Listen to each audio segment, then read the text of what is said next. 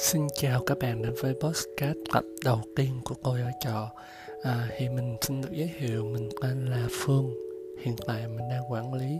6 căn phòng trọ trong thương hiệu tôi ở trọ. Thì mình đã có kinh nghiệm hơn 2 năm làm việc này Do đó mình rất muốn tạo một cái podcast để mà chia sẻ những cái kiến thức cũng như là à, tạo ra những cái mối quan hệ à, trong cái công việc này. Thì à, mình sẽ bắt đầu cái buổi podcast đầu tiên. À, thì cái buổi podcast đầu tiên sẽ tập trung những cái kiến thức cơ bản nhất dành cho các bạn đang muốn cho thuê phòng trọ. Thì chúng ta bắt đầu luôn. Thì tất nhiên là nếu bạn đang có một cái căn phòng trống cho nhà trong cái nhà các bạn thì cho thuê phòng trọ là một cách kiếm thu nhập tuyệt vời à, tuy nhiên đôi lúc có thể là bạn sẽ gặp những cái vấn đề mà bạn ước rằng là mình chưa bao giờ làm việc này. À, hãy hiểu rằng á, là việc mà bạn cho thuê là đặt bạn vào một vị trí của một chủ nhà có trách nhiệm pháp lý liên quan đến mình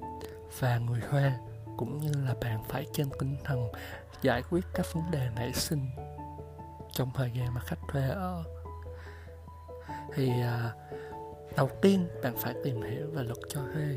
vì đây là điều rất là quan trọng. À, bạn phải đọc qua các luật cho thuê được đăng ở trên mạng à, áp dụng ở khu vực của bạn ở thành phố của bạn ở quốc gia của bạn. Vì à, có rất là nhiều luật lệ khác nhau à, phụ thuộc vào nơi bạn ở. À, trong trường hợp như tôi ở trọ thì à, bọn mình đã phải gặp qua những cái trường hợp như là bạn phải được yêu cầu đăng ký tạm trú tạm vắng cho khách hoặc là bạn mình nhận được những cái à, phàn nàn à, rằng mình phải bảo đảm môi trường trật tự vệ sinh trong khu vực cũng như là cần phải à, điền những cái giấy tờ khác liên quan. Do đó bạn cần phải đọc và đảm bảo rằng bạn phải tìm hiểu qua các vấn đề cho thuê và có những cái biện pháp xử lý khi chúng xảy ra bước thứ hai là tìm đúng người thuê ừ, tất nhiên là ai cũng muốn tìm một người mà bạn có thể hoàn toàn tin tưởng giao phó ngôi nhà của mình. Hãy tự hỏi với bản thân rằng người này có phù hợp để sống trong cái phòng của mình hay không. Nếu câu trả lời của trong suy nghĩ của bạn là không thì thôi hãy tìm người khác. Hãy nhớ rằng việc thuê nhà nghĩa là bạn sẽ phải đối mặt với những thói quen và những hành vi của người thuê bạn nên sàng lọc những người hoa tiềm năng à, kiểm tra về các thông tin bên lề như công việc gia đình để xem họ có đủ khả năng trả, trả tiền thuê lâu dài hay không và có thật sự đáng tin cậy hay không. À, những điều họ nói với bạn là chính xác hay không? À, tất nhiên là chủ nhà thì bạn cũng phải tôn trọng những cái quyền riêng tư của người thuê điều đó có nghĩa là bạn không thể đích vào phòng của họ nếu mà không có sự cho phép trừ khi trong trường hợp khẩn cấp vì vậy quan trọng là cả hai bạn phải hiểu về luật thuê nhà như thế nào. Bước thứ ba nên tính giá thuê phòng trọ thế nào? À, đây là một cái câu hỏi mà cô ở trọ thời gian đầu gặp rất là nhiều vấn đề.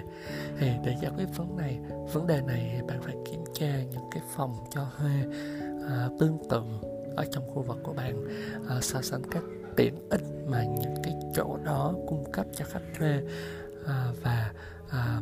bạn ngồi suy nghĩ lại à, bạn có thể cung cấp những gì cho khách. À, từ đó bạn có thể tính toán giá sao cho phù hợp. À, nhiều khách thuê họ tìm một căn phòng có đầy đủ nội thất bạn có thể cung cấp cho họ được những thứ này hay không? À, và khi bạn cung cấp được những thứ này thì bạn sẽ phải cần kiểm kê các món đồ để cho người thuê ký tên khi mà ký hợp đồng à, và kiểm tra xem mọi thứ có đang ở trong tình trạng tốt khi mà họ chấm dứt hợp, hợp đồng và họ đi. Nếu như khu vực bạn là khu vực trọng điểm và nhu cầu cho thuê rất là cao thì bạn có thể cân nhắc tính thêm chi phí tăng để mà có thêm lợi nhuận. À, nếu như mà bạn không chắc chắn điều này thì bạn có thể tham khảo những cái à, đại lý bất động sản những cái à, cơ quan chuyên môn à, họ có nhiều kinh nghiệm như là cửa cho à, để mà họ có thể à, set up cũng như tính toán giá thuê sao cho phù hợp. À, bước tiếp theo là bạn phải soạn một cái hợp đồng thuê. À, việc hợp đồng thuê là một ừ, điều rất là bắt buộc để đảm bảo là không có một bất kỳ hiểu lầm nào à, xảy ra giữa người thuê và chủ thuê. À, hợp đồng này sẽ bao gồm những à, điều như là giá tiền cho thuê à, thời gian đến hạn thanh toán à, các các cách để mà khách hàng có thể thanh toán cho mình à, và những cái quy tắc sử dụng chung à, trong nhà. À, bạn có thể thêm vào bất kỳ điều gì à, trong hỏa phòng nếu mà bạn nghĩ có thể hữu ích để thiết lập các quy tắc ở à, sau đó thỏa thuận này sẽ được ký à, hai bản một bản à, cho khách và một bản ban giữ. Cần có một khoản tiền đặt cọc sẽ bảo đảm cho bạn không bị mất tiền nếu mà có bất kỳ thiệt hại nào do người Hoa gây ra trong quá trình ở. Số tiền hợp lý để tính tiền đặt cọc là một tháng tiền thuê nhà và số tiền này sẽ được hoàn trả cho khách thuê ngay sau khi họ chấm dứt hợp đồng. À, một khoản tiền đặt cọc là một điều rất là tiêu chuẩn các khoản ký quỹ này sẽ có tác dụng bảo vệ quyền lợi của chủ sở hữu đối với tài khoản như bạn thấy đấy à, việc cho thuê một căn phòng trong là một cách tuyệt vời để mang lại hỗ trợ cho gia đình. À, tuy nhiên điều quan trọng là bạn phải đặt ra các quy tắc từ sớm. À, một trong những cái vấn đề đáng kể nhất của việc cho thuê phòng trọ là người, người cho thuê họ không có quan trọng người chủ.